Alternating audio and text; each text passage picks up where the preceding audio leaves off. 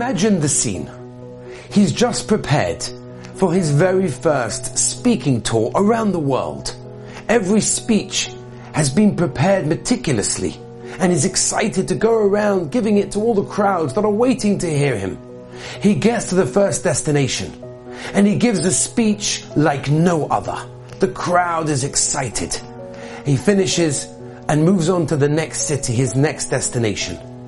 And he's about to give a speech, the speech that he actually gave last night, but it's in a new destination, a new place. And he notices in the corner of his eye that he sees many people that were listening to last night's speech who've arrived to listen to tonight's speech.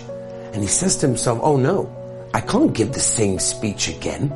So quickly, within a few minutes, he puts together some ideas and comes up with a brand new speech. Obviously not as good as he was intending to give, but at least it was something different. At the end of the speech, these people came to him. They said, Rabbi, I want to tell you something. We actually came here tonight to hear the same speech you were giving last night. We loved it so much, we just wanted to hear it again.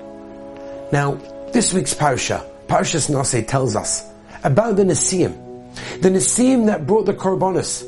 And the Torah almost repetitively goes through each and every Korban that the Nesiim brought. And they're the same thing again and again.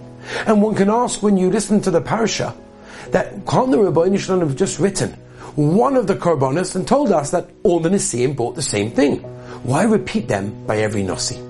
And the answer is, because by the Rabbi Shalom, each and every Korban may have been looking the same, but they were unique to the Rabbi Shalom. They were special to Hashem. Hashem wanted them, and He looked at each and every one as a unique gift, as a unique sacrifice.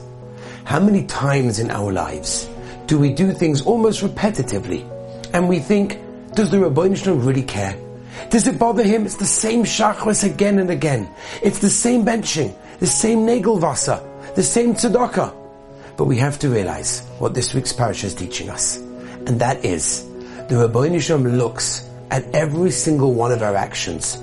Even though we may do the same thing every day, the Rabbi Shalom is not bored of hearing it. He's not bored of looking at it. Every single action that we do has tremendous koyach. And we have to realize that. We have to realize that whatever we do, it may seem repetitiveness, but really it's not. Every single one of our actions, the Rabbi Shem cherishes and waits to have them. Have a wonderful Shabbos.